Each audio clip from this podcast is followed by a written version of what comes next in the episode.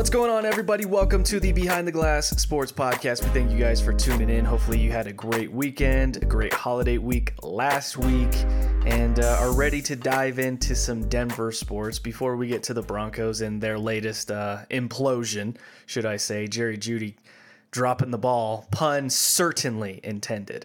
Uh, we got to talk some Denver Nuggets because they're, they're, they're another team right now that's kind of kind of struggling right now, riding the struggle bus. And to do that, we bring in our friend Ryan Blackburn, uh, site manager of the Denver Stiffs. Ryan, my man, what's going on? How you doing? Not much, guys. Uh, I'm not riding the struggle bus. Had a uh, had a good time with the holiday, uh, but I'm I'm certainly doing better than Michael Malone, who is I'm sure stressing about an 0 and 2 start. You know, I always mention it to Brandon, and some one of my favorite things about Malone each year is because you can count on at least one time in every game where the team makes him so angry that he just has to look up to the ceiling and he's he's just like whispering to himself and that vein in his forehead is just pulsating. And i just oh, imagine yeah. him saying just woosah michael. Go to your happy place it's fine just call a timeout. Uh, but no i agree with you. They're they're 0 and 2 you lose a heartbreaker to to sacramento in a game in which you probably should have never even been that close with that team. Although sacramento's i mean to start they've been playing teams pretty tough. I think they're what 2 and 1 3 and 0 um, so they're doing well themselves. And then you come out against the Clippers team who, you know, for for a lack of a better term, that was really the Clippers Super Bowl. I mean, they were so motivated to win that game and to prove everybody wrong that what happened in the bubble was kind of a farce. And uh, I, I, like to use a 2K term. They cashed all their whites in that game. I mean, they were making every and any shot that they were throwing up, no matter if it was an and one, you know, Serge Ibaka tossing something up over his head, or you know, Zubac or whoever it was. I mean, they just got killed all night. Uh, what were your initial takeaways, I guess, from from last game and really the first two games? Where are you at with this team right now? Uh, well, I think this team is very new. I think this group is is entirely different, honestly, from from the group that the Nuggets had at the end of last season, at the beginning of last season. Uh, out go Jerami Grant, Torrey Craig, Mason Plumlee. In comes uh, Michael Porter Jr. into the starting lineup. They've tried to work him in. Uh, Isaiah Hartenstein has done a good job of replacing Mason Plumlee, but he's been up and down. Uh, and you, we haven't seen JaMychal Green yet. He's he's been injured for the past couple of games, and I'm sure that they're they're rearing to get him back in there so that they can see what he what the team looks like with him in the fold. But it's been really interesting to watch this group and try to figure out and navigate the beginning of the season. That they had a motivated Kings team come into the come into Ball Arena and really uh, take the energy from them from from the outset. Uh, the Nuggets knew that they were better than the Sacramento Kings, and they had to have 26 things go wrong at the same time in order to lose to them by two. And lo and behold, I think all 26 of those things happened in that game. Uh, but against the Clippers, they they weren't really ready. They weren't ready to defend the perimeter, and the Clippers were very motivated to score. And that's what you see in a game like that, where a motivated team comes in, and despite what the Nuggets wanted to do, the Clippers just made all of their shots and it made things really easy for them. Yeah, you know, th- this team Mike Malone's come out and said it. Th- th- this team wants to run a lot more. They want to shoot a lot more threes. Um, take away a lot of the mid-range shots that they were taking and it's either layups and dunks or threes. Um, do you like the the offensive system that they're they're going towards or do you uh, kind of do you think they'll kind of revert back to what they did last year, slowing the pace down a little bit more, playing more of a defensive um, style with, with this group? Yeah, see, I think the, this group is never going to be an up and down team, uh, despite the fact that Michael Porter Jr. flourishes in that sort of system.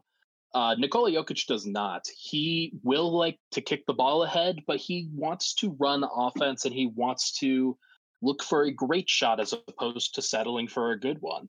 That's what happens when you really raise the pace. Is oftentimes you don't get a great shot when you ultimately take it.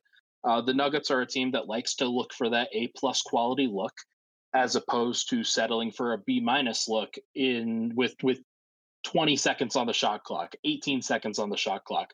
Uh, Michael Porter Jr. will do that, And honestly, I really do think that that gives the rest of the team a little bit of a headache. So it's going to be a balance between when when they can ultimately trust Michael Porter Jr. to start to take those shots a little bit more frequently, and and when Jamal Murray, Nikola Jokic, Michael Malone, and everybody in between, when when they can really appreciate and understand and like fully fully comprehend the value of those shots and getting that up and not necessarily having to run consistent offense every single possession down.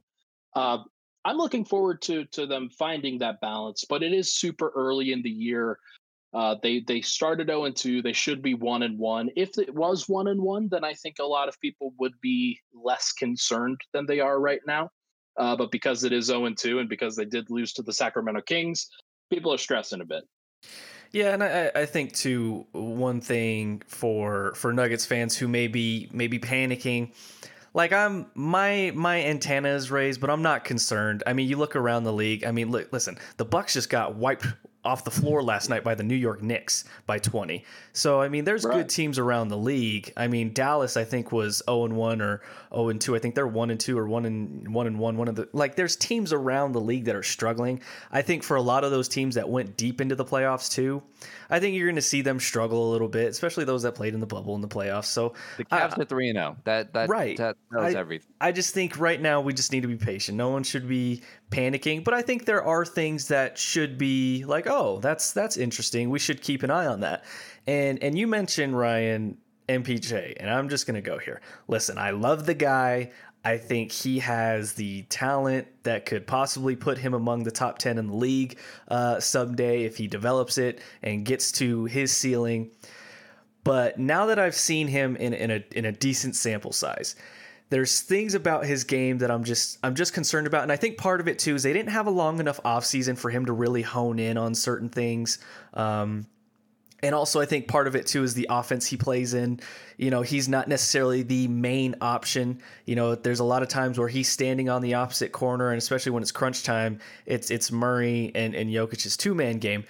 But some things that I've seen with MPJ is there's not, and, and, tell me if you agree with this or maybe an explanation on this. One, he has terrible hands. I, I just think he he always seems to bobble the ball, fumble the ball. Um, an alley oop to him is almost impossible. It's like he's got to get his his Lob City badge in 2K to like gold before he can catch those and throw them down. Um, his handle is a bit loose at times. He gets stripped a lot. I've noticed that at least particularly last year. And then also when you look at his offensive game, there's not a lot of diversity to to his game. I don't know if he just doesn't have that or if he just can't use it. Uh, which one it is, but if it's not a contested three, an open three or a dunk or a layup. There's nothing really in between. There's there's no taking guys to a post um, and working in the mid range. I don't really see him break guys down off the dribble and blow by guys very much.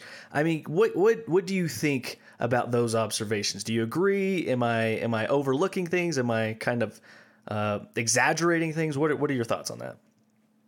Well, I think it, it, comes with the proper evaluation of who Michael Porter Jr. is. And I think a lot of people have comped him to Kevin Durant when the, the logical comp, I think, especially for this Nuggets offense, is Klay Thompson. Uh, Klay Thompson for the Golden State Warriors is always a guy who would run around screens, would try to free himself open on the perimeter, and if he had a sliver of daylight, he would let it fly. Uh, he'd work the back cuts, he'd get on the offensive glass, or he'd do some of those things. But uh, Michael Porter Jr. is more in that same mold, especially for the Nuggets right now. They haven't really opened up his role so that he can create off the dribble like a Kevin Durant or go to the post and do some ISOs. Like that's not really in the playbook for him right now. It's not necessarily that he can't do those things, but they have certain things that they've practiced. And in the offense, in in what the Nuggets have decided to run. Jamal Murray is the primary creator off the dribble. Nikola Jokic will operate from the post and from the high post and from the top of the key, and he will maneuver his way all around the middle of the floor.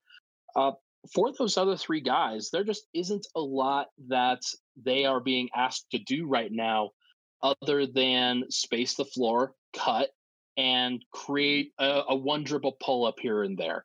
Uh, Michael Porter Jr. is playing that role really well. He's one of the guys that I think needs to space the floor and needs to be in the six to seven uh, three point attempts per game range uh, every single night because he is such a threatening outside shooter. And you'd like to see him continue to space the floor in that regard because it helps out the rest of the offense. Um, with regard to off the dribble stuff and post up stuff, I think that will come. I think it, it's only been two games, and we just haven't seen the full extent of what they plan on doing with him. But I do think that it is coming, and that once they rotate uh, some of these some of these guys, and once they start using him more as a first and second option when when Jokic and Murray are off the floor, then we might see some of that. Yeah, let's let's get to Jamal because the going into this uh, the the bubble obviously he you know he kind of put himself on on the map nationally. Um a lot of expectations. Uh he you know signs a new deal with new balance. He's on magazines blah blah blah blah. Um and he comes out shooting uh well terribly in in the sacramento game one of nine 0 for 5 from three. Uh he did get to the line seven times or well, seven free throw attempts, uh, and he made all of them. And against the Clippers, again, started out slow. Um, he he got some uh, buckets late, but still finished nine of twenty uh, from the field. Only twenty three points on twenty shots, five rebounds, only three assists. What you know with, with this with this offense, obviously Jokic just played great, but they I, I feel like they go as far as Jamal takes them. But I, I just I don't I'm starting to kind of doubt if Jamal Murray can be that all-star level player. Um why? Just consistency. I, I, I don't I just don't see it. Uh, I now obviously it's been two games and and I understand that but even in the playoffs, you know, I I get he's a young player, and I've been giving that excuse for the last three years with him. Um, but at this point, I I feel like he's hit that age and that year where things should start becoming consistent. This is that this is that that really big grow up year where at least with a lot of other players, this is usually that year. Um, you know, when you talk about other all star players, it's no longer being a 16, 4, and, you know, four and five type of player. It's if you want to, you know, if your goal is to be an all star and your goal, goal is to be a great player in this league and and consistent, um, he needs to, in my mind, he needs to be showing it this year. Um, so am, am I I guess am I being a little too harsh? Am I um am I overreacting a little bit too much with these first two games or you know, are my concerns I guess on, on the right track? I think you're jumping the gun a little bit. Uh, Donovan Mitchell is shooting 30% from the field right now in, in his mm-hmm. two games. And so it, it's not just a Jamal Murray problem. It is a young player problem who happened to have one of the worst games in his career uh, against the Sacramento Kings. And it was the season opener. Weird stuff happens during the season opener pretty much every single year. He came back against the against the LA Clippers. It looked really bad at the beginning, but he showed that towards the second half of that game that he does have the ability to get hot again and I think he's going to just have to like he's he's going to have to prove that that latter half is what he's going to be for the rest of this for the rest of the season. Uh, I think that he hasn't proven the consistency factor yet, uh, except for the playoffs, which let's be honest is is a lot more important than it is the the regular season. But uh, once once he gets into that rhythm, and I think he will start getting into that rhythm, then we'll see a different version of Jamal. Uh, he said that he took a lot of time off during this offseason. He had a really difficult playoff run.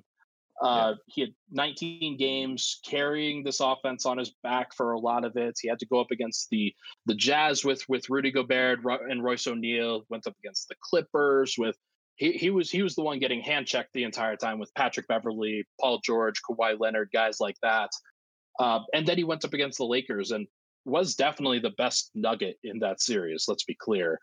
Uh, I think it's going to be interesting to see how he evolves and how he responds to a couple of pretty subpar game, like one subpar game from him and one atrocious game from him uh, over to start this to start this year. That's going to be the really big difference for me.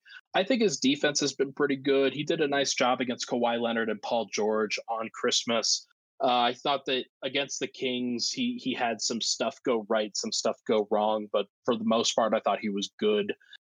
Uh, it's going to be interesting to see how it develops, though, because you're right. He does, if he wants to be an all star, he has to be consistent. He's heard that. Uh, Michael Malone has told that to him every single day, basically, of his career. Uh, his dad has told that to him. The world has told that to him. It's on him to to start figuring it out. And I have I have the utmost confidence that he will. What he did in the bubble, only like a only like ten players in the NBA could do. And and when you reach that threshold, when you reach that level, I just don't think that you go backwards from that. Yeah, and I think if there's any guy you can at least count on, you know, Jamal at least has the right mentality to attack it. He's going to give everything he has to, to reach that consistency. And I, I, had to laugh, Ryan, because eh, last year, and really for the majority of the past two years, I mean, Brandon and I have been on stark opposite sides on this. It's usually me that's been like, listen, man, I'm worried about the consistency. And Brandon's like, just, just give it time. So I'm kind of surprised that Brandon's already here after two games. I feel like, ah, just give it some time. Well, uh, the reason, yeah, the, the reason why though is because the last two years, and see, when when we've talked about this, I've always said like, you know, for me, it's it's that it's that year where you're 23, 24, like, you know, and and I would always tell you, you know, especially last year, I was like, you know, this year I'm not really concerned about that. Um, but next year that's where I'm gonna start to really watch it and right you know that concern will, will rise and, and so that's where i'm at. You know this is this is a big year for him in my mind because and i get it he's still only 23 24 you know he's going to be 24 in february um so I, I get it but at the same time you know this is especially with where this team is at this is a big year for him. Uh, and this team needs him to be consistent sure. every single night, especially in this Western Conference. Um, so I'm I'm raising my expectations, especially with what he did in the playoffs. I'm raising my expectations a lot more. I'll I'll year. I'll say this. I think I think it's funny that we're so on opposite sides now. uh, I think the reason why, also, it, besides it being just two games, right? I think this is just a weird year. It's hmm. not a normal offseason. It, it wasn't a normal playoffs. They had what eighty some odd days between uh, opening night and and them getting you know defeated by the Lakers in Game Five. So I right, think but for also Nikola Jokic is averaging a triple double. Sure, uh, sure. Per game. So, you know, if, if, you're if you're a star in this league, if you want to prove you're a star in this league, I mean, I, I really don't don't care how difficult it's been. Um, if but other guys I'll, are doing it, I'll say this though: with do. Jokic, he a lot of his game too is back to the basket type stuff, and still you got to make the shots. I get that, but I just think it was it was a it's a weird year. I'm willing to give Jamal this season. Um, and Ryan, I think part of us, uh, for me at least, I don't I don't need Jamal to go up and average 30. I don't need him to average 40. I don't think Brandon does either. I think that's just unrealistic. I mean, there's only only the Kevin Durant's, the James Hardens do that. Um, for me, I just just give me 21, 23 I'll, I'll even take 25, but like 21 to 23. I'm not even at that point. I just want you to shoot better. Just, sure. Just I mean, his splits will be fine. I'm not worried about his his shooting stats per se. I just at, at eventually when we're when this season is done, I would at least like him to somewhere be around that 21 to 23 and like 4 to 6 assists. Is that is that reasonable to to say or ask of him, Ryan? Of course. I think that he he'll be right there. Uh, it, he might he might have games where he's under that. He might have games where he's over that. But and that's just kind of the natural flow of the NBA, especially in this iteration of the NBA, where the Nuggets also have Nikola Jokic and Michael Porter Jr. and Will Barton, who are all like they can all score. They can all put up points in bunches, and you don't necessarily have to be a 25 per game guy if you're Jamal every single night. Sometimes he'll have to put up eight to 10 assists. Sometimes he'll have to put up just six shots, but make sure to move the ball. And maybe maybe that's against a team like Atlanta, where where they have a, a weakness at center right now. Or or it could be against the Kings, where you, you have Richaun Holmes at center and, and Marvin Bagley and Hassan Whiteside, who Nikola Jokic eats for breakfast. Like it, sometimes it, it, it's not always going to manifest itself into big individual stats. Uh, I do think that Jamal will come back around. He just needed to see the ball go through the net a couple of times, and now he's good. Now he's ready. Yeah. He'll be fine. Um, speaking of seeing the ball go through the net, there's one guy on this team that just can never see it go through the net, and I'm sure you know who I'm talking about. Gary yeah. Harris. I mean, yeah. listen. It's I don't want to say love hate because I don't hate Gary Harris. It's a love disappointment relationship. Like I just I want him to do well so bad, but the further and further we get away from that year in which he averaged 17 and that was his peak year it's just tough and i think part of that is obviously the injuries and you know him missing time and then now he's dropped down from not only like a maybe a second or third option now he's like fourth or fifth so the shots he does get it's not a lot um, but when he does shoot it I mean, he is open, right? Like these guys, they're giving him space. Gary's not taking a lot of contested shots. I mean, it's it's missing floaters, it's missing jump shots. I when do we need to have a serious conversation? And I get his defense is is great. And uh, I want to say this too. I had a conversation on Twitter with a guy the other day who said that uh, Jamal Murray and Gary Harris are the worst backcourt in the NBA. I just thought that was hilarious. But uh, when do we need to have who the these? said that? yeah, uh, he I, he was like, who who are they better than? And I threw out, well, I was like, well, for sure, like the Knicks, Cleveland, Orlando, like all these type of teams. And he he gave me stats on why he would take those guys over them, and I'm just like, dude, you're you're nuts. Like I get Gary struggling, but listen, they're not a they're not the worst backcourt in the NBA. Um, but when do we need to have the serious conversation? About Gary Harris and maybe moving him to the bench. Is that something they could do because his defense is so valuable? Is that something they could do? I mean, where are we at with Gary Harris? Because it's it's like a um, the elephant in the room that a lot of Nuggets Nation knows is there, um, but I don't know if the coaches are willing to openly acknowledge it. Uh, yeah. So the Nuggets had this conversation in the offseason. They wanted to go after Jrue Holiday. They did their best to go get him.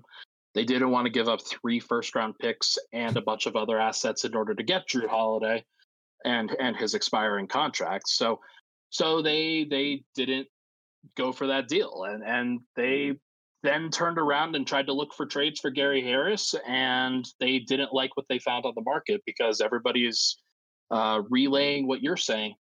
Gary's shot is kind of broken right now and people don't know what to expect from him going into the season. Well, he's 0 of 6 from three to start the year.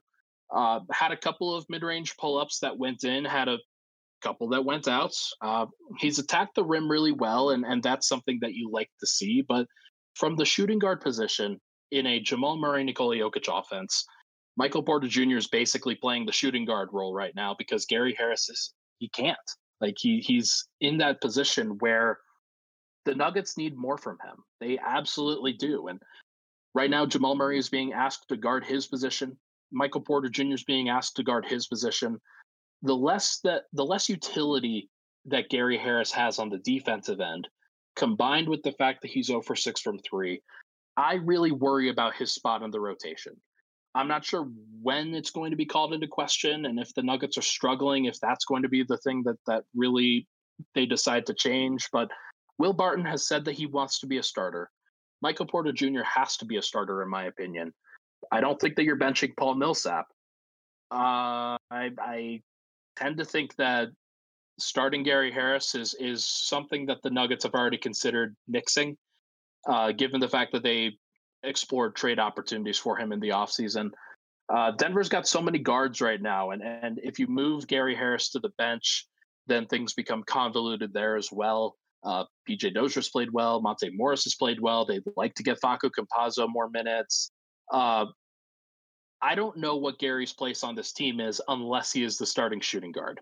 So take for that what you will. If he can't do that role, then the Nuggets are going to be in a really tough spot with him. Yeah, and and just a quick follow up to that too. It just if even if you move Gary to the bench, I I worry about who's going to score off the bench, you know, because I mean, you're bringing in, you know, Hartenstein and, and Monte who can obviously score, but I mean, outside of that, I mean, you're going to have to stagger some minutes, wouldn't you? I mean, you're going to have to, at a certain point, and I think I saw, I think it was Jeff Morton tweet this out. Um, at a certain point, you're going to have to either keep, there, there should never be a time when Michael Porter Jr., Jamal Murray, or Nikola Jokic are not on the floor. And even if they do move Gary to the, pen, the bench like that, that that has to happen. One of those guys has to be out there because I just don't know where they they would get scoring from. Yeah, I'm with you. It's a it's a thing that really good teams do, and you try to maximize the time that your stars get uh, with the ball in their hands. And it's a good way to get Michael Porter Jr. and Jamal Murray more opportunities as the first option as opposed to Nikola Jokic. Uh, those guys, I'm sure, would would love to have their individual touches, and if Will Barton is in the starting unit as opposed to the bench unit, then maybe he's the guy who staggers onto the second unit and you just kind of go forward that way. But I, I, like the idea of staggering stars, of, of trying to maximize the number of touches that each of those guys get every single game. Uh, right now, the Nuggets are dealing with with usage rate issues where because of the Nikola Jokic style of offense, uh, Gary Harris is getting a lot of opportunities. Paul Millsap is getting a lot of opportunities, and comparatively than what they probably should be getting. Uh, Jamal Murray and and Michael Porter Jr. are not getting as many opportunities as I think that they could. So I like the idea of staggering. Michael Malone isn't going to do it right now because the Nuggets have a bunch of guys that they need to play and they need to figure out who they are as a team before just immediately cutting guys out of the rotation. So I think that you're going to see 10 man units still. You're still going to see 10 man rotations, but uh, we'll, we'll we'll wait to see on that. I think that's probably coming uh, by game 30 or so. Yeah, and, and more on that because my concern is if you do take Gary uh, and put him on the bench, it, it really depends on who you're bringing up to the starting lineup, right? So if you bring Will up to the starting lineup, you're going to have no scoring coming off the bench. So you can't do that unless you move Porter back to the bench and then you bring someone else back up. So you you just can't you, you can't do that. But what if you brought Monte Morris up to the starting lineup? You put Jamal at the two, uh, because he can be a, a a, a two guard. He can be a shooting guard. You give him more uh more scoring uh options. You bring him off more screens. You let him be off ball a little bit more, catch and shoots. Um, and then off the bench, that backup point guard position. Well, you have a lot of point guards. PJ Dozier can play the point. Campazzo, you're trying to get more minutes, so you can just give him, you know, 10 to 15 minutes. PJ is playing great. Um, and you still have Will coming off the bench with those guys. Is that could could that work, or do you like Jamal being at the at the at the point? I can see it. Uh, I think that it's it's going to be interesting to see. Uh, I like the idea of playing your five best players, and right now I think it's it's also it's honestly possible that PJ Dozier is is up there with with mm-hmm. the guys that you're looking for. Uh, he's probably the guy that I circle on this team and think, okay, maybe he should be the one who is the nominal starting shooting guard next to Jamal, next to Michael Porter Jr uh, because he's not going to take a lot of shots, but he also has the the skill set and the ability to defend his position, handle the ball, shoot when he's capable, or shoot when he's open, and then he runs the floor.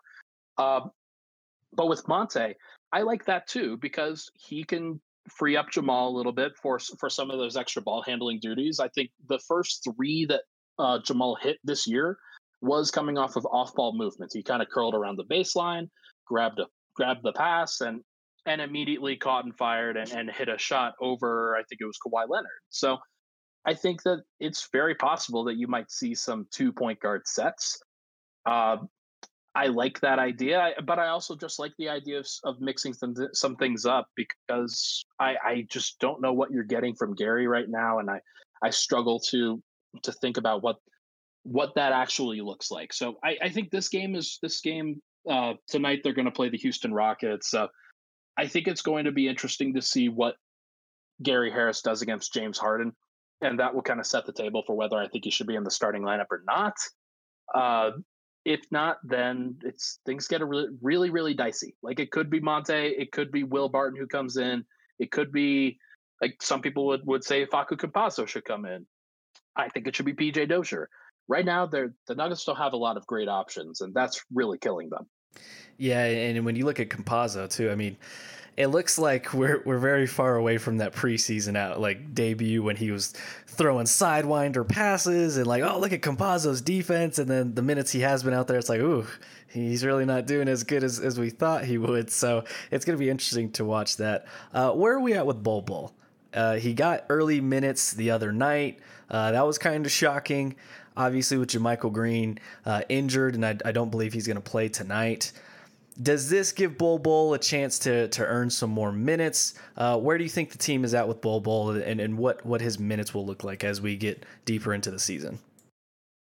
Well, I, I you, you, guys saw the game on Christmas. I think it's it was uh, it was really tough. It was it was a tough look for Bol Bol in that game. He did get an opportunity to come in for Michael Porter Jr., play that backup power forward spot. Uh, it was awful. Like he he really really just did not know where to be. Uh, didn't get any shots. Uh, he didn't protect the rim. He didn't rebound really well. Uh, the Nuggets just looked lost when Bol Bol was out there because Bol Bol was lost when he was out there. Uh, that's probably the main thing. You're going to see a lot of Michael Porter Jr. rookie season style uh, rotations with Bol Bol because he isn't in the primary rotation. And I don't think the Nuggets trust him to be. And he doesn't really deserve it at this point. Uh, he has to be an impactful rebounder, uh, shot blocker, rim deterrent in order to be on the floor. Uh, if he's going to get back cut by Terance Mann on the baseline and and just he Terance Mann fires up a slow dunk and Bol Bol just watches him while he does it, then that's going to be a problem. The Nuggets can't have that. They they have to value those bench minutes as much as they can because that's one of the reasons why they lost that Clippers game because they didn't have any potency off the bench. And Bol Bol is supposed to offer that potency on both ends of the floor. Uh, maybe it was just first game jitters. Maybe it was a combination of other factors. Maybe the Nuggets didn't utilize him enough. Uh, but I still think that they they don't really know what they have with them, and they would love to figure it out. They would love to think, hey, Bol Bol could be a guy for our future, and we we really like what we've seen from him. Uh, I think he's incredibly talented he just has to figure out what he is and what he needs to be for this team in order to really provide some actual impact. Yeah, let's you know let's let's get to some good uh with the Nuggets because I feel like all we've been talking about is bad. Um Nikola Jokic, uh he's he the last two seasons, uh for whatever reason, uh just the first two months of the year have just been terrible with him. Um He's now averaging in first two, in his first two games 26 and a half points per game, 12 rebounds and 12 assists. Um, can Nikola Jokic average a triple double this year? Uh, he could. I, I I wouldn't put it past him to average a triple double. I think there will be times when Denver isn't in a contested game where he's going to throw up a, a 10, 7, and 7 stat line, and it's going to drag down his numbers, but the Nuggets win by 25 anyway. Uh, I, I think people need to recognize that this team is really good, and Nikola mm-hmm. Jokic is really good, and Jamal Murray and Michael Porter Jr. are really good, and they're going to get this thing back on track. And Nikola Jokic is the main reason why he he came into the season in shape, ready to go, very engaged. Uh, he got married this past off season. He looks great. He's he's in the right mental headspace and tr- to try to get this team going the right direction. Uh, I've really liked what I've seen from him. He's very vocal out there. He wants to be a better leader than he has been in the past. And I think that's a really good sign for a team that needs leadership to step up. It needs their young guys to assert themselves and become actual leaders. Uh, I'm looking forward to this growth from from Nikola Jokic, and maybe that involves him averaging a triple double. Maybe it just involves him directing traffic and, and trying to figure out, okay, how can I best impact this team whether it's through my stats, whether it's through getting other people engaged and getting them ready to go. He's one of the best in the league at balancing that. He knows exactly what his team needs at that very moment. And he, I'm sure, really wants Gary Harris to get going. He wants Paul Millsap to get going. He wants Michael Porter Jr. to, figure out what the hell Michael Porter Jr. is. So uh, we're we're we're gonna find out whether he can do that, whether he even wants to average a triple double. I think we know that if he wanted to do it, he would. I don't think he has a real desire for a statistical benchmark. Like that's mm. that's where I'm at with this. Like he he doesn't necessarily feel like he needs to be that level of player in order for the team to be successful. If he did, if that was one of his goals, then he would achieve it. He's that good of a player. Yeah, that's how you know you're you're great when you when you're you're so dominant that you can you can control when you can be dominant. And I still feel like if if you ask Jokic like, hey, would you prefer you know Jamal or MPJ to be the guy on this team? I think he would willingly hand the keys if he could. Uh, but still, he's a guy that you know could go drop thirty on your head and average triple double and and make you look silly because he's he looks like a, an oversized YMCA player just cooking you out there every night. Uh, Ryan, Not last anymore. one. He, he looks he looks right. like a, he looks That's like true. A, an Adonis now. That's I can't a, even. That's one I, of the one of the storylines. He looks he's skinny Jokic. It's I great. can't even make fat jokes anymore. He and he and Vlatko have been working out together apparently, and and Vlatko looks like a you know a Greek statue over there. Uh, last one for me. One of my biggest concerns about the bubble and everything we saw in that, particularly in the playoffs and and specifically with Jamal Murray, is will that carry over into quote unquote normal playoff format? And I, I get it; it probably won't be normal this year. There's probably not going to be any fans um, at those games, and if there are, it's not going to be the usual packed house.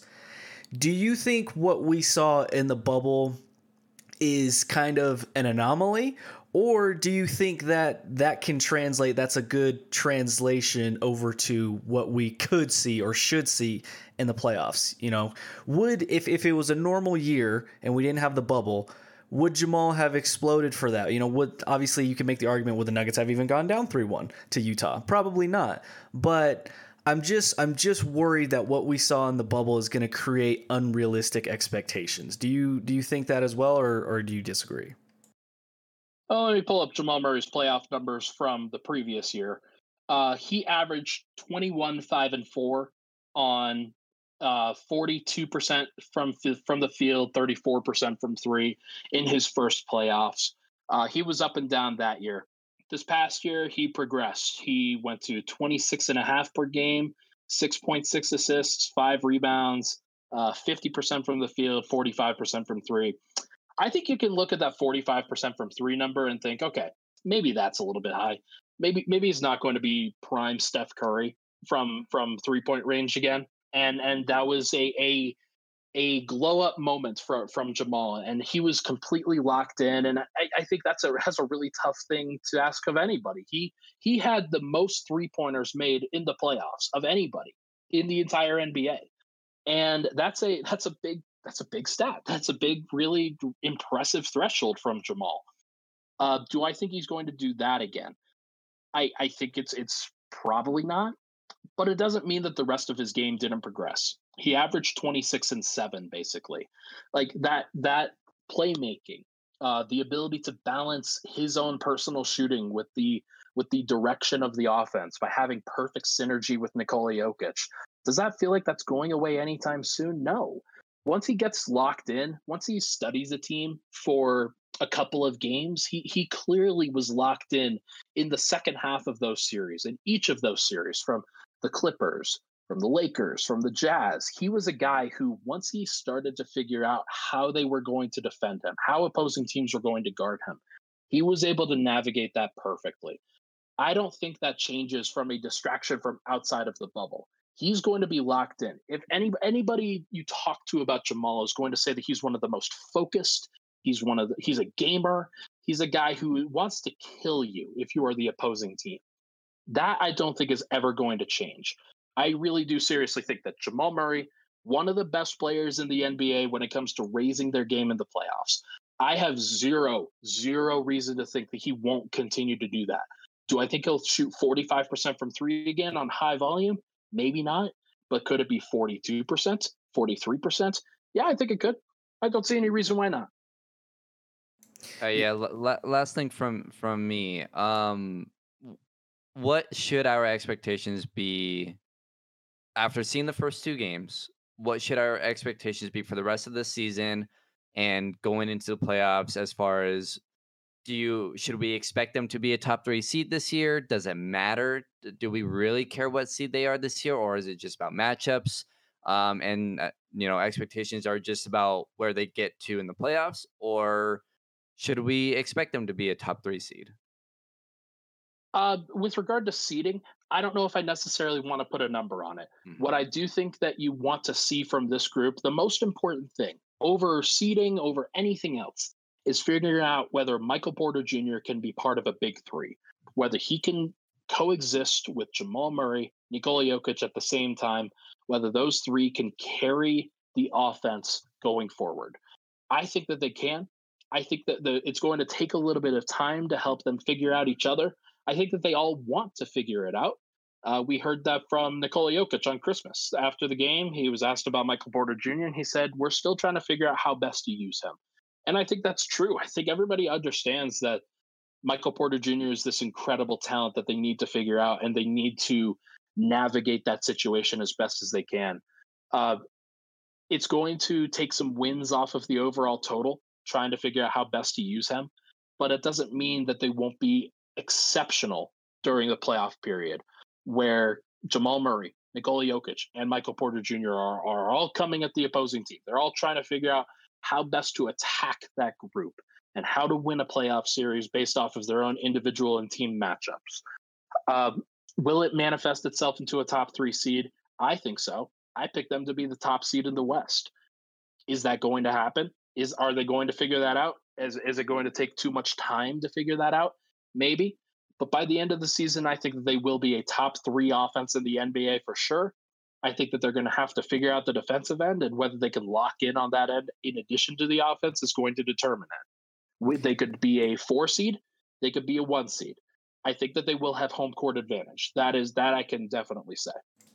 Yeah, and I, I think um, if you ask any Nuggets fan, at least most Nuggets fans, I would think if you want to sacrifice some wins in the regular season, but you get MPJ to to find his fit and that flow to be built, I think anybody would take that. I'll take that. And listen, if if we have players that you know kind of I don't want to say coast, but you know get through the regular season and, and, raise their game in the playoffs, which we know Nikola Jokic does. Uh, you mentioned the numbers with Jamal Murray, and it seems that he does that as well. Listen, I'd rather my guys perform well and at their best in the biggest of moments than than not. So, uh, Ryan, we appreciate your time, man. We always learn something every time you uh, hop on with us. I didn't foresee you having to walk Brandon off the ledge a little bit with Jamal Murray, but. I'll take it anytime we can do that. So, uh, shout out to Ryan Blackburn of the Denver Stiffs. Uh, you got anything coming up that we should be aware of? Any podcasts, any articles that people should be on the lookout for? Uh, we we have the uh, we have a weekly podcast schedule on Denver Stiffs. Uh, so the the Denver Stiffs podcast network releases a podcast on Monday through Friday every single week. So we're going to try to uh, keep that going. Uh, I, I, should have an article coming up here Monday morning pretty soon, and we're gonna we're gonna go through that. But other than that, just tune into DenverStiffs.com and, and follow us on social media, and should be good. All right, man. Well, there you go. Check it out. Whether it's the podcast or the articles, Ryan Blackburn, you can follow him on Twitter at NBA Blackburn. I highly suggest that. Ryan, thanks, man, and uh, we'll we'll catch up with you here soon. Thanks for having me on, guys. I appreciate it. Thanks again to Ryan Blackburn for stopping by. Always appreciate his time. Um, I think everything he said there on the Nuggets, I, I think you know, for anybody that had the expectation that this team was just going to come out the gate firing, was probably a little bit misguided, um, given you know the Jerami Grant loss and and some of the new pieces. I mean, anytime you have to break up the rotation and fit new guys, it's it's going to be a struggle. So I'm not worried about 0 2. I don't think you're worried about 0 2. It should really be 1 and 1. Um, yeah. But you know, I mean, if I don't want to put it all on Will Barton, but hey, Will, if you if you don't go casual to the bucket and just dunk that, and you go up four in overtime, that game's probably over. But instead, he you know walks it up cute to to the to the rim, and uh, I think it was De'Aaron Fox. He blocks it, and then. I mean, the last two minute report, they missed a travel on Harrison Barnes and a couple fouls on Jokic. And I'm just like, oh gosh. But um, I mean, listen, I'm not worried about it. They have the Rockets tonight, who the Rockets are coming off, at least James Harden. I don't know if you saw that game. I watched that Portland game. I mean, him Yeah, and James CJ Harden- McCollum were, pff, they were going back and forth. And, That's and one question I forgot to ask Ryan. I meant to. I wrote it down and I never looked. Um, just you know, is James Harden really worth that trouble?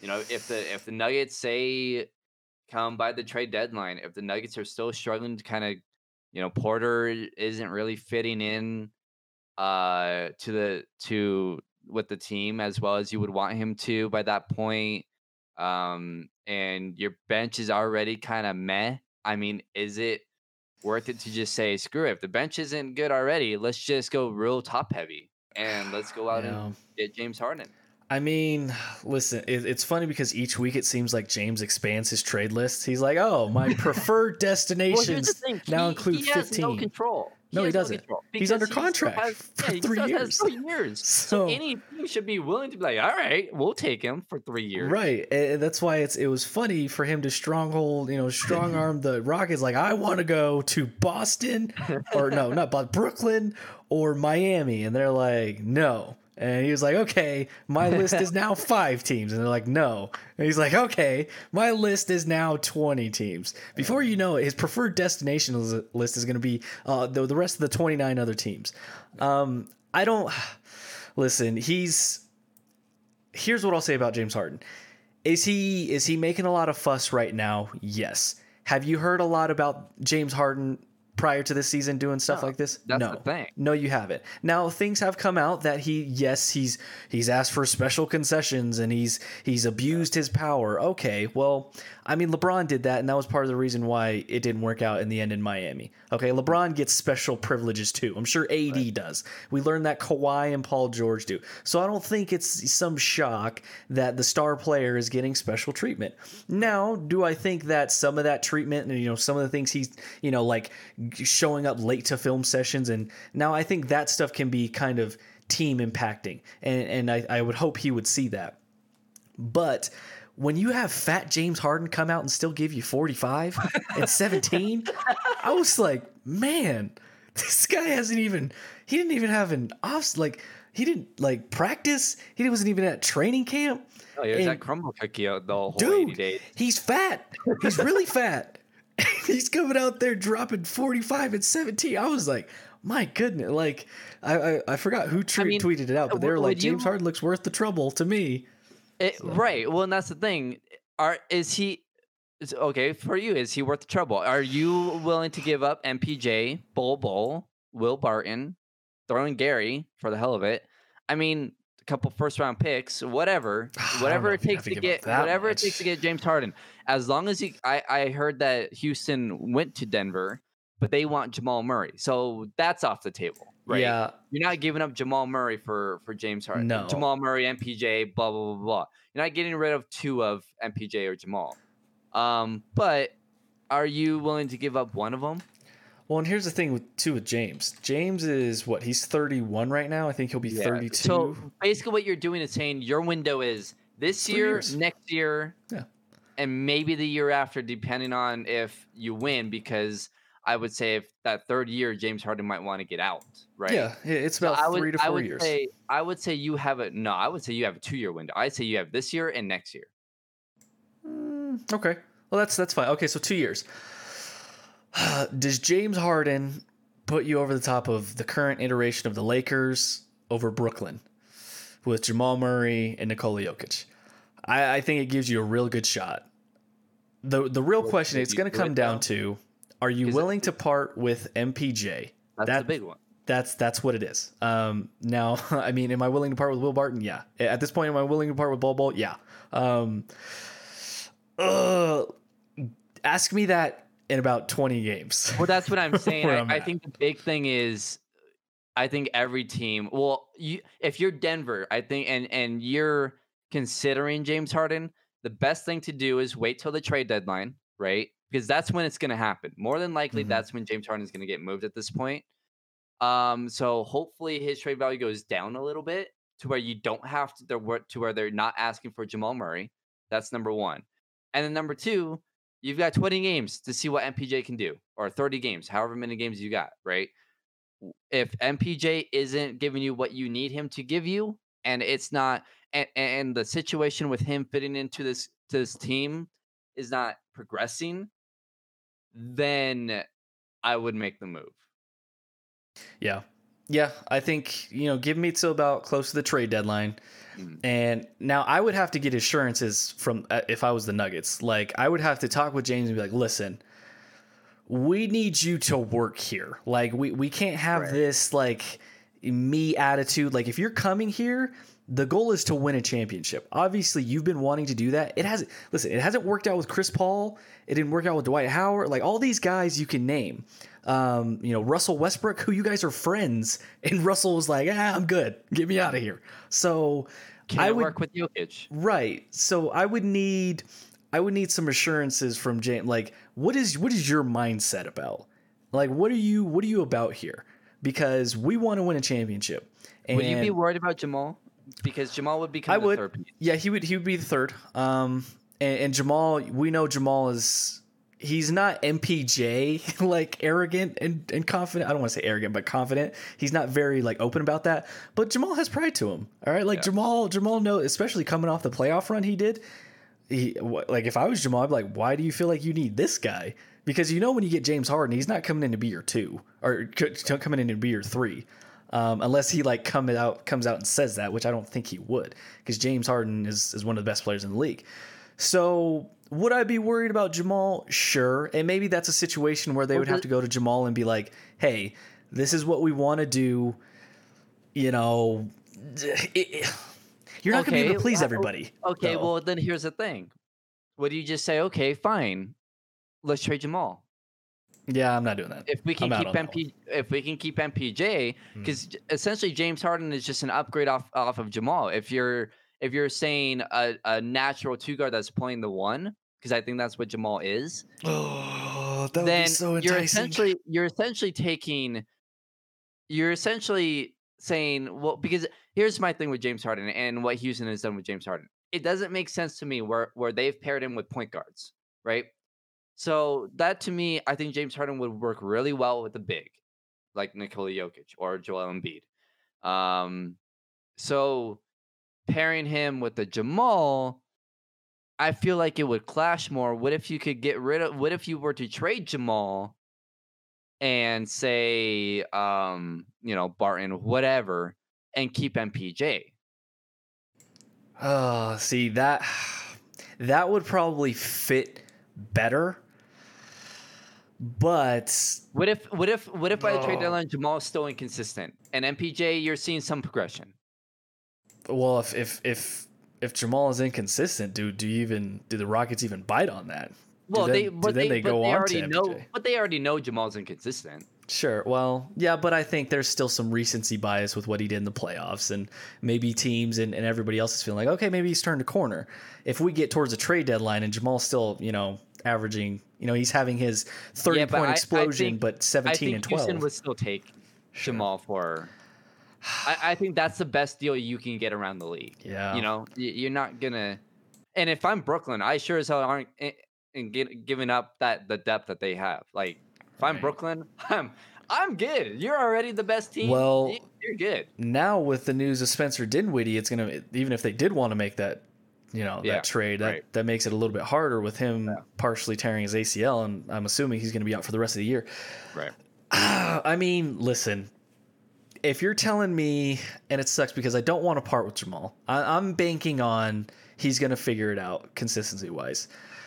But if you're telling me, listen, you could trade Jamal for a guaranteed 30 point per games, but now also too, if to play devil's advocate, you could say, hey, listen, Jamal elevates his game in the playoffs. We've seen at Yeah, I was- times I was James Harden has disappeared in the playoffs. Right. Right. So that's an argument too. But it's James Harden. like I, I would bank more often than not that he's going to show up big time. Yeah. I don't listen. Let's let's have this tough. conversation in 25 games. All right, let's All right, let's all talk about that because right now I would I We'll- would say we'll no. week by week with this thing. yeah, right now I would say no. But listen, if we hit the, and I don't even know when the trade deadline is. Um, when we hit the trade deadline, if the Nuggets are, yeah, they're good, but they're not great, and Jamal is is being Jamal from the past couple of years, then I might be like, you know what, do it. It's March 25th. Okay. Oh, okay. So March 25th. Okay. March 25th, you'll probably get out 30 to 35 games. Okay, so if we're sitting at like 20 and 15 after 35 games, then I might be more willing. But also, it depends on how it looks. Like if Jamal looks great and they're just losing for other reasons, then you know we- just have to wait. We just have to wait and see. But it's enticing because James Harden is a is a top five player right now, like right, now. That's a guaranteed 30 right now. And now you you'd also be sacrificing that chemistry, and and who knows how Jokic would take that, right? Because Jokic oh. loves Murray, so that's another thing you'd have to worry. That's another aspect to this. Would would Jokic's personality gel with James Harden? And you know, would if you were somehow able to keep MPJ, would that gel? I mean, we know. Listen, Malone would have it. He would die on the court with James Harden not playing defense. At least Jamal Murray gives some effort. I mean, James Harden, I just, yeah, I don't know. There, there, that'd be a major shakeup, but that would be an all-in move for the next two years to win a championship. Would Nuggets fans be okay with that? Would you be okay with sacrificing the future outlook for right now? And there's a good chance that it may not happen right. I don't know. It's an interesting conversation though. Um, but they got the Rockets tonight. Should be an interesting game. Um, I saw someone tweet out Christian Wood can't guard Jokic and Jokic can't guard Christian Wood. So this is going to be real interesting. And I agree. Um, Christian Wood is a, a hyper athletic seven foot big guy who can stretch the floor. Um, and Jokic is, well, he, he's Jokic. So um, he, he bullies just about everybody. So we got to get to this Broncos game before we, we wrap things up. Real They- quick, I, want to. I want to get to because uh, everyone's retweeting this.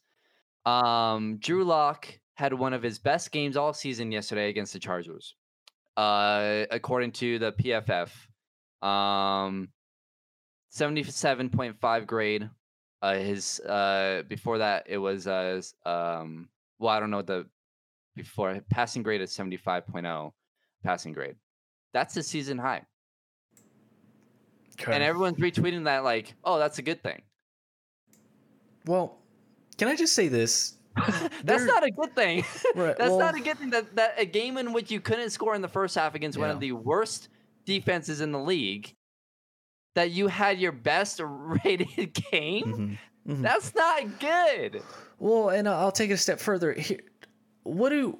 When does Drew Lock have his best games? Have you noticed the theme here? When does when does Drew Lock have his flash against games? bad teams. Exactly. Against bad team. Now the outlier is that Houston game, right, from last year. They were a playoff caliber team then at that point, but they were coming off of you That know, was over a year ago at win. this point. Right, Why- exactly. why- you know, like let's. But but that does count. Um, but I will say this: the Carolina game, uh, every other game, you know the. Now now would Drew Lock have had probably arguably his his best day of the year yesterday if Jerry Jeudy doesn't drop 14 footballs? Probably. Yeah, I mean he dropped a touchdown Well, pass. He Uh, dropped but see, here, here's well, here's where I will not necessarily disagree because yes, obviously his numbers look better if Jerry Jeudy catches the damn ball. But, um, and and I saw this tweet out. I don't remember who tweeted it out. Um, but let's say okay, so let's say it was five drops, right? That Jerry Jeudy had. it might have been more than that. It might have been like I, six or I believe it was. I believe it was five. That's what I. At least that's what I heard listening uh, to the game. okay, Um, so Drew Lock went twenty four of forty seven not so good. let's let's let's say let's say Jerry Jeudy catches the the five, right? Uh then he has he's 29 of 47. Barely over 50%. If you're a good quarterback in this league, your completion percentage is 65. right. Well, and part of that too, like Drew Lock Like- missed throws yesterday too. Like it wasn't just Oh, Jerry yeah. Jeudy dropping the It- ball. Like it's Drew Lock still missed throws. He had he had uh, two overthrows to Noah Fant. One of them would have been a touchdown, and he had uh, uh, I don't know if you saw it uh, or you remember this play, but it was uh, it was a uh, a sideline play or a sideline route uh, to Tim Patrick. He ran an out route. I don't remember that one. and the ball went. It was way short and wide. And Tim Patrick, after the the ball just landed, you know, way outside and and and and just five yards be uh, bet- uh before he it could get to him. Tim Patrick just like went. And by the way, no pressure, none of that. So don't give me all those excuses. Tim Patrick just lifted his arms like, "What the? What was that, dude? I'm right here." Right. Well, the one Like- that sticks out to me is the DaeSean Hamilton one. I don't know if you remember that one, but it's in the middle of the field and it's a Yeah. scramble drill, and Drew Lock dirts it like three or four yards. Now that's it's a tough throw to make, but I think I think he had time to set his feet and delivered that one, and that one's so it's Yeah, not it's, not, just the drops, right. Is? Jeudy and, didn't, didn't just drop yet. Like Drew Lock actually did miss passes yesterday too, which and by the way, everyone see. killing Jerry Jeudy. Look, I I get it. You can't have five drops in a game, but you know everyone's like, oh well, you know they picked the wrong receiver. I mean, Justin Yeah, Jefferson's gonna playing great, but but no one thought that Justin Jefferson was a top fifteen pick. So let's get that out of out of the way. Other than that, CeeDee Lamb leads the league in drops. So you know it's a rookies drop the ball. It, it happens. You know, I Courtland Sutton had a lot of a ton of drops his rookie year. Um, you know, DT always dropped the ball. It, it wasn't even just his rookie year. So, you know, it, it happens. Obviously, five drops in one game looks really bad, but I'm not concerned about Jerry Jeudy. No, Uh, and I don't and think to be we. fair, he hasn't had a lot of opportunities all season, so he hasn't had a lot of practice. Right, and for those who are already out on Jerry, like I'm, I'm like, listen, was it a bad game? Yes. Yeah. Um, I'm not out on Jerry Jeudy. Uh, I think we we still chose a great wide receiver. Uh, let's not forget that most of the season, like Drew Lock has been airmailing like a pass a game at least to Jerry Jeudy uh, over his head that could have been, and like Jerry still has like 600 and some odd yards. Like imagine if he caught some though, he'd probably be pushing 800, 900 Right. yards right now, and then the field is completely with different. Exactly. And then the field is different. So he had a bad game. Uh, Drew Lock still missed passes yesterday. I thought Drew Lock played solid. I don't I don't think they lost because of Drew Lock, but I don't think they won or, you know, could have won. Like if they if they wanted to win it, Drew Lock had to play better. He didn't play his best game. Um, and neither did Jerry Jeudy. Well, according to PFF, he did. Well, well, which, right. which is not which is which is not a good thing. I see. I mean, I don't know if uh, like I went down my timeline because I saw Cameron retweet it, and then I saw a couple other people retweet it. Like this is a good thing. This is not a good thing. This is this is that's that's not. I don't know why people are retweeting that. Like, oh yeah, this is great. Like, Yeah. you had zero points in the first half against a team that's, by the way, giving up 28 points per game. Mhm. Yeah. So Well, I people are just- just they're searching for optimism right now. I mean, it's still a bad football. Like Vic Fangio's defense. I mean, hey, where where were you guys yesterday? you know, I mean, at least late in the game, where were you? So listen, we got one game left, um, and I'm. We know Vic Fangio is reported. You know, Klis and Troy Renck, guys like that, have been reporting it for a few weeks now that that Vic Fangio is going to get a third year. Schefter comes out before the game yesterday morning, kind of validates that and says Fangio's job is safe. He's not going. Which, by the way, it, it's not because he's a better coach than Vance Joseph. I saw this tweet too. The Broncos' average margin of defeat in 2018 under Vance Joseph was 8.1. Uh, the average margin of defeat this season under Fangio is 16.7. Take away the Saints game is 15.25. Well, and anybody that that like says, and I was having this kind of back and forth. not a good coach. Right. Well, I was having this back and forth with with Cam yesterday, our guy, and he never answered me back when I asked him because I think he knew I was ready to fire the stat, the doc that I have, um, because he was like, uh, you know, the the team and, and the coaching is more competent under Vic Fangio, and I asked Cameron, I was like, well, okay, would you say that statistical ranking? Um, and he mentioned all three phases being more competent. I I was like. I was like, well, would you would you say then that statistical rankings within the league uh, at least is some measure of competency? I mean, he never answered me back, but uh, the reason I say that, and it, it, it shouldn't measure all of it because with with stats come context and all that stuff, and obviously VJ didn't have his uh, as many injuries this year in his second year as, as Vic Oh, does this year, right? But it, it's context. But if you look at VJ's stats, his offense, his defense compared to Vic's, the majority of it favors VJ. And Vic will only finish with maybe one more win. Other than that, they have the same record right now. I think, or, or Vic may have one more win right Vic- now. Vic- no, I think Vic has a worse record. Uh, I, I think they're either tied or he has one more win. They, they've got to be tied then because Yeah. uh, that Carolina one, I think, I think they're tied. They might be tied, but I'll say this because, and I, I said boohoo about the injuries, and the reason why, um, the uh, one of the teams that has more injuries than the Denver Broncos also has one more win than them, the San Francisco 40, the San Francisco 49ers, and they're not getting the doors blown off of them uh, every week. So, you know, they're not being embarrassed every week. Yeah, they're mean- actually playing tough against some really good teams. and that's And- that's and they have a they have I think a tougher division. every excuse that, that Broncos fans give. Oh, the injuries. Well, look around the league. Everybody's injured. Everybody's had, you know, COVID protocol. Now, have the Broncos gotten the short end of the stick when it comes to COVID stuff? I would say so because now you're seeing teams like have COVID outbreaks, but there's their guys can play and Well, and the they Browns don't they're not forced to. Play a wide receiver at quarterback and stuff like that. Uh, but listen, when it comes to injury, everybody else, like you mentioned, San Francisco, they have injuries. Well, Drew Lock's in. Technically, this is his first full season. Oh, well, look at look at Justin Herbert and the guys on the broadcast were talking about that yesterday, and they're like, well, with Justin Herbert, you know, or or with Drew Lock, he's had new coordinators and he's got a young offense. Well, okay, listen, Justin Herbert had a new coordinator, new head coach, new team. His wide receivers may be vets, but they're still new to him. He still so has to get the chemistry down. Guess Right? Guess what? Brandon Allen has just as many flash games Hey. as Drew Lock does this year. Hey, Brandon, I, I saw a throw he had to T. Higgins yesterday. I was like, did we let go of the yeah, wrong guy? that throw. Yeah, no, that's that's the sad part. Brandon Allen, who started what three games this year, Yeah. four, Right. has just as many flash games, quote unquote flash games, than Drew Lock right. Now, I'll say this. or as Drew. I think, I do think Lock is taking baby steps. I do think that. I do.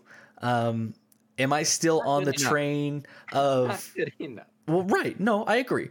But I, I do think there is some credence to him improving. But it, with Lock, it's a it's a situation where it's like we take one step forward and we take two steps back. He has a great couple throws, and then there's a stupid interception. Uh, he has a great throw, and then there's two missed passes, or he fumbles it. The the Broncos have had a turnover in every game for multiple weeks, like a full season now, I think, of games where they've had a turnover, and a lot of that is Drew Lock. So listen, they're all going to get a third year. And I hope, as much as I, it's paying me to say it, I hope Shurmur is back next year. Because if you're going to bring back Vic, what's the point of preaching continuity and consistency and, oh, we just need to get the chemistry down if you're just going to fire the OC? That defeats the whole purpose to me. I'm already on, just focused on, okay, you know what? Lock is going to be back. Fangio is going to be back. Hopefully that means Shurmur's going to be back. Run it back for another year. Draft BPA um, because right now you're at 10. So there, hey, listen, there's still a chance. All right, we're, we're here. Wait to seven and nine next year again. Woo! and hopefully they prove me wrong. You know what? Oh. I I'm gonna be more optimistic. Hey, Starting the today, can go get Dwayne Haskins. I did see that he was released. Um, I think I'm gonna be more optimistic. Okay, I'm gonna believe Broncos fans and and the other people, the media that are more pro Broncos, you know, positivity than than me. I believe you. Lock is gonna turn it around next year. The offense, you know what? They were dealt a crappy hand. I'm, you know what? I believe you. Okay. I think this will be a wild card team next year. I'm gonna stand here today and say it. I'm gonna believe I it. don't. All No, right. I- I'm gonna no, put my faith. got, you had a bad head coach. Yeah, no, you I got get a not very good offensive coordinator. Um, you got a defense that isn't clutch, and you got a, a below average quarterback. All At right. best average. That's that's where I was. But you know what? I'm gonna choose to be positive. You got a lot of talent, but you don't have the the the a lot of the a lot of talent that you have is not in the most important places, Sure. and that's the issue. Sure. Well, now And that's but, why you're gonna go seven and nine every year because you do have talent. You you have talent. You have enough talent to win six, seven, eight games, but Mhm. Mhm. it's not in the right places. So Right. that's why you can you can only win six, seven, eight games. yeah. Well, I'm expecting because now now now I'm gonna hop on the pro bandwagon. All right. Now I'm gonna be positive. I'm gonna Oh, I'm. I'm gonna What, buy what you guys now. you? Jamal Murray. I'm- You're defending Jamal Murray. You're uh, you're defending the Bron or whatever you're doing with the Broncos. I'm not defending. I'm I'm just listen. I've been told all year that you're negative and it's I'm the waiting. I'm I'm, uh. I'm I'm ex- half expecting you to say Middleton is just as good as Paul George. Well, well, listen, listen. After after that 50 point beatdown, I mean, I might have to rethink who's the great value and who's the brand value. All right, That's, I might have to rethink that. But listen, I've been told all year that it's oh injuries and COVID and this is Lock's first. We'll see. They just need the consi- Okay, all right, I'll buy it. Okay. Because you know what? I did think that before this year started that this could be possibly an 8 and 8 team, 9 and 7 wild card. You're telling me they're going to get all that back? Okay. All right. I'll buy it. I'll buy slide me a cup of Kool-Aid. I'll drink it. All right? But listen, I'm going to tell you here right now. If this team does this again next year, I don't want to hear anything. I don't want nothing. I want an apology. I want written statements for all the slander I took.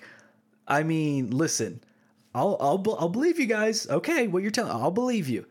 But Well, listen, I mean, I'm enjoying all the slander I get when I say something on Twitter Right. because I know in a year I will be retweeting the hell out of everything. Um, but real quick, I do want to get to Khris Middleton. Uh, 27, 14, and 8, 31, 4, and 5, 22, 4, and 5. That's his numbers this year. yeah. Well, what's their record this year? One and two. Hey, so Hey, that's that's that's not on him. That, that sure as hell is not I on him. I think that goes to show you that when it's Khris Middleton time, it's losing time. When it's not Khris Middleton time, it's winning time. Hey, at least they didn't get beat by 50 in the first half. Okay, but they also lost by 20 to the Knicks though. So that that should equal Wow. 50. okay?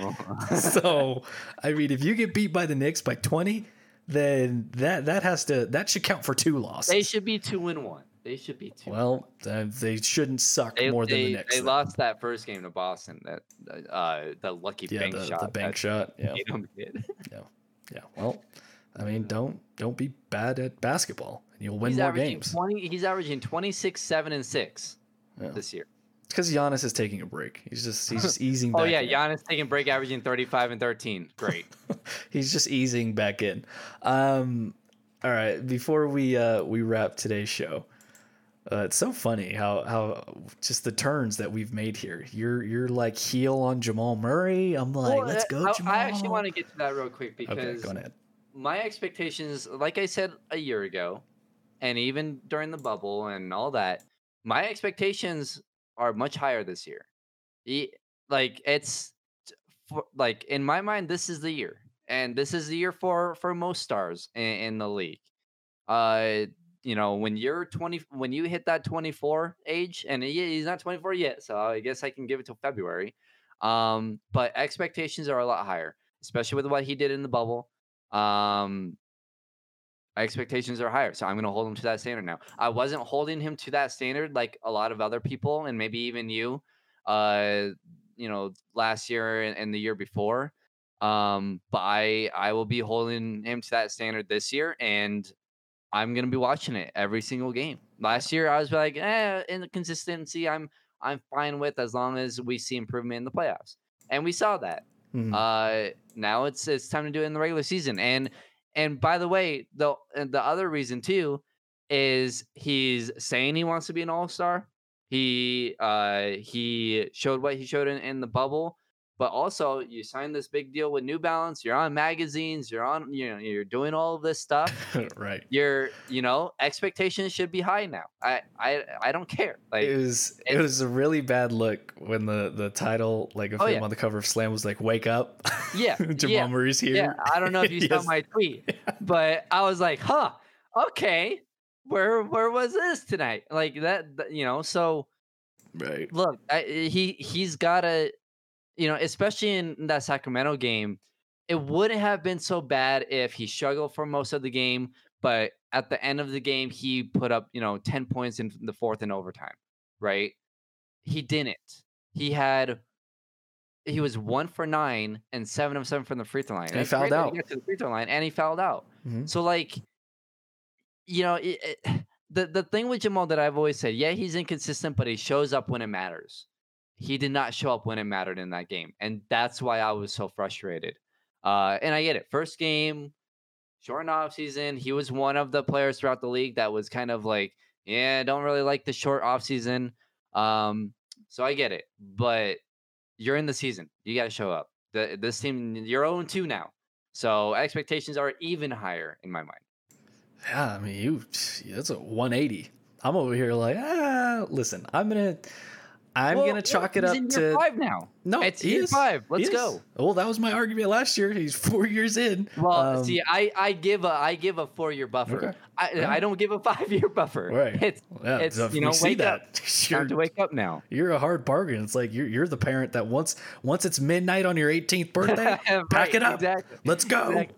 That's that's you right now. I'm like, all right, you know what? It's fine. I know you just started your new job. It's okay if you're a little late on the rent. You're like, nope, get out, eviction now. I'm listen. I I think we're two games in. Has he struggled? Yes. Have I been disappointed? Yes. Um, I'm going to give him some time because I think it's a weird offseason. It's been a weird transition. I think he'll get his legs under him. And, and we know that Jamal was very unhappy with the limited amount of time off that they had. Uh, he was very visibly angry about that uh, on Media Day, and the media noted that. So I'm going to give him some time. But listen, once we get like 15 games in, and you know, it's if he's not if he's not bringing it every night, then then I'm like, okay, what are we doing? So um, that's that's where I'm at with Jamal. So we'll, we'll see how things play out there. But before we close it, going into the final week of Pick'em. Uh, by the way, who do you want tonight? Are you going to take New England? Take New England. Just be just take New England. Go ahead, take them. No, I'm taking Buffalo. Okay. I was hoping you'd uh, That Thursday night game was hilarious though. uh you mean the Friday Or night Friday, game? Friday, Friday. Yeah. I was, was I was so fun. feeling good. It was like 31-20 and then it was like 30 to 27. I was like, "Oh, hey, hey now." I was like, "Wait a minute." Yeah, for those who don't know, uh, Steven texted me on, on Friday and he was like, What's your pick? If you pick uh, Minnesota, I'll give you five wins for it. Yeah. Deal. Deal. Because it's As- Minnesota. yeah. And and of all the teams to do that, that was the worst decision you could have made. I mean, it worked out for you, Well, but listen, I immediately pick- regretted make it. that be Minnesota? yeah. Like Once you said I was like, deal, I immediately regretted it. I was like, I wanted to text you and be like, haha, it also equals five losses if they lose. But I was like, that's not fair because I didn't include that in the initial deal. So I was, listen, once once once New Orleans was up like 11, I was like, oh, it's easy. And then I saw that the game was close and like literally my eyes did the eye emoji. and I was like, hold on. I was like, wait, wait a minute. Don't like this. Where's this going? They were able to pull it out. So I'll take that. Yeah, I, I didn't think Alvin Kamara would have a freaking yeah. game of the six touchdowns. He probably should have had seven, honestly, but uh, they didn't want to give it to him. But we come out of that. Uh, I'm up 14 on you going into week 17. So you won you won the week? I did win the week by one game. Well, yes, because we both chose Uh, Buffalo. that, Minnes- that Minnesota game, I guess. the Whoops. Minnesota one did you win, and the the Washington one did you win. Oh yeah, screw Washington. Yeah.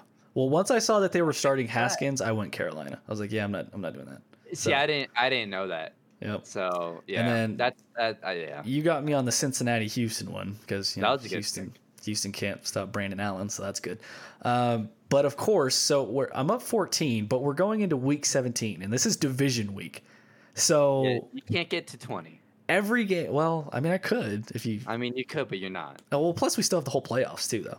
So Right, but you're you're still not gonna get. Uh, no, I'm not going to get to 20, but if I can hold a stranglehold on this lead, I'll still at least win the crumble box. And I'm tied in my work pick 'em as well. I had a two point lead uh, Oh, early that. yesterday. You're blowing- You're blowing leads all over the place. Well, I'm t- I'm still tied for first. All right, so chill out. Okay, I was only up two. It's not like I'm. uh, It's not like I blew a 20 point lead.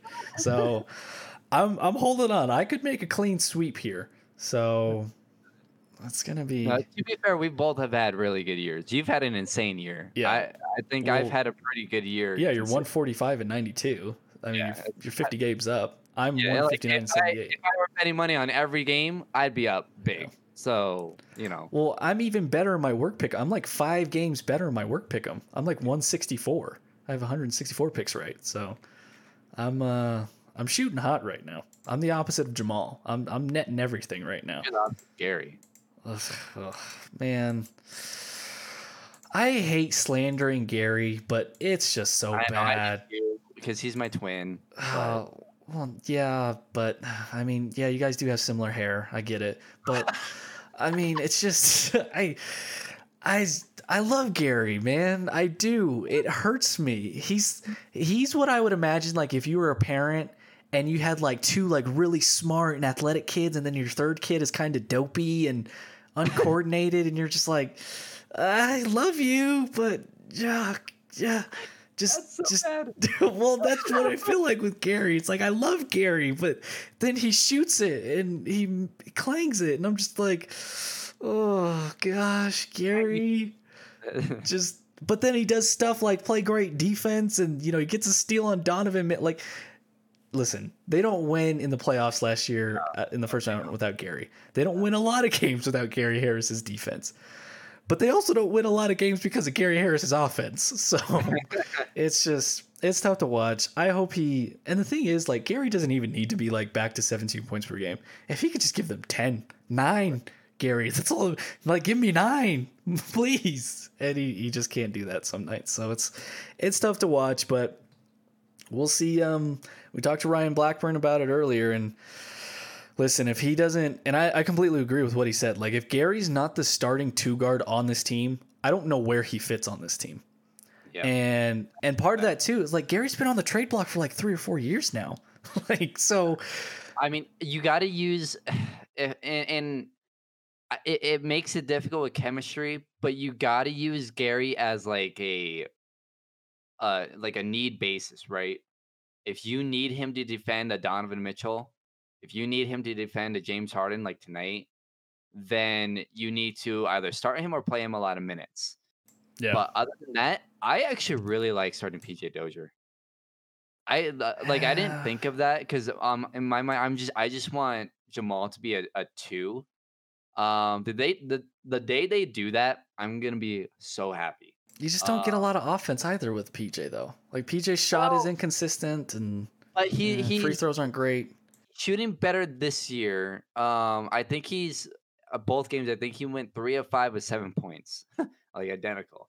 But the thing with him is he gives you better defense than Monte can give you, uh, a lot more length, and he can play multiple positions. Uh, so he can kind of he he gives you the ability to switch on a lot of guys. Yeah. Uh, so starting PJ, I wouldn't be shocked if we saw PJ if if Gary continues to struggle, I would not be shocked if PJ Dozier starts at some point for Gary Harris.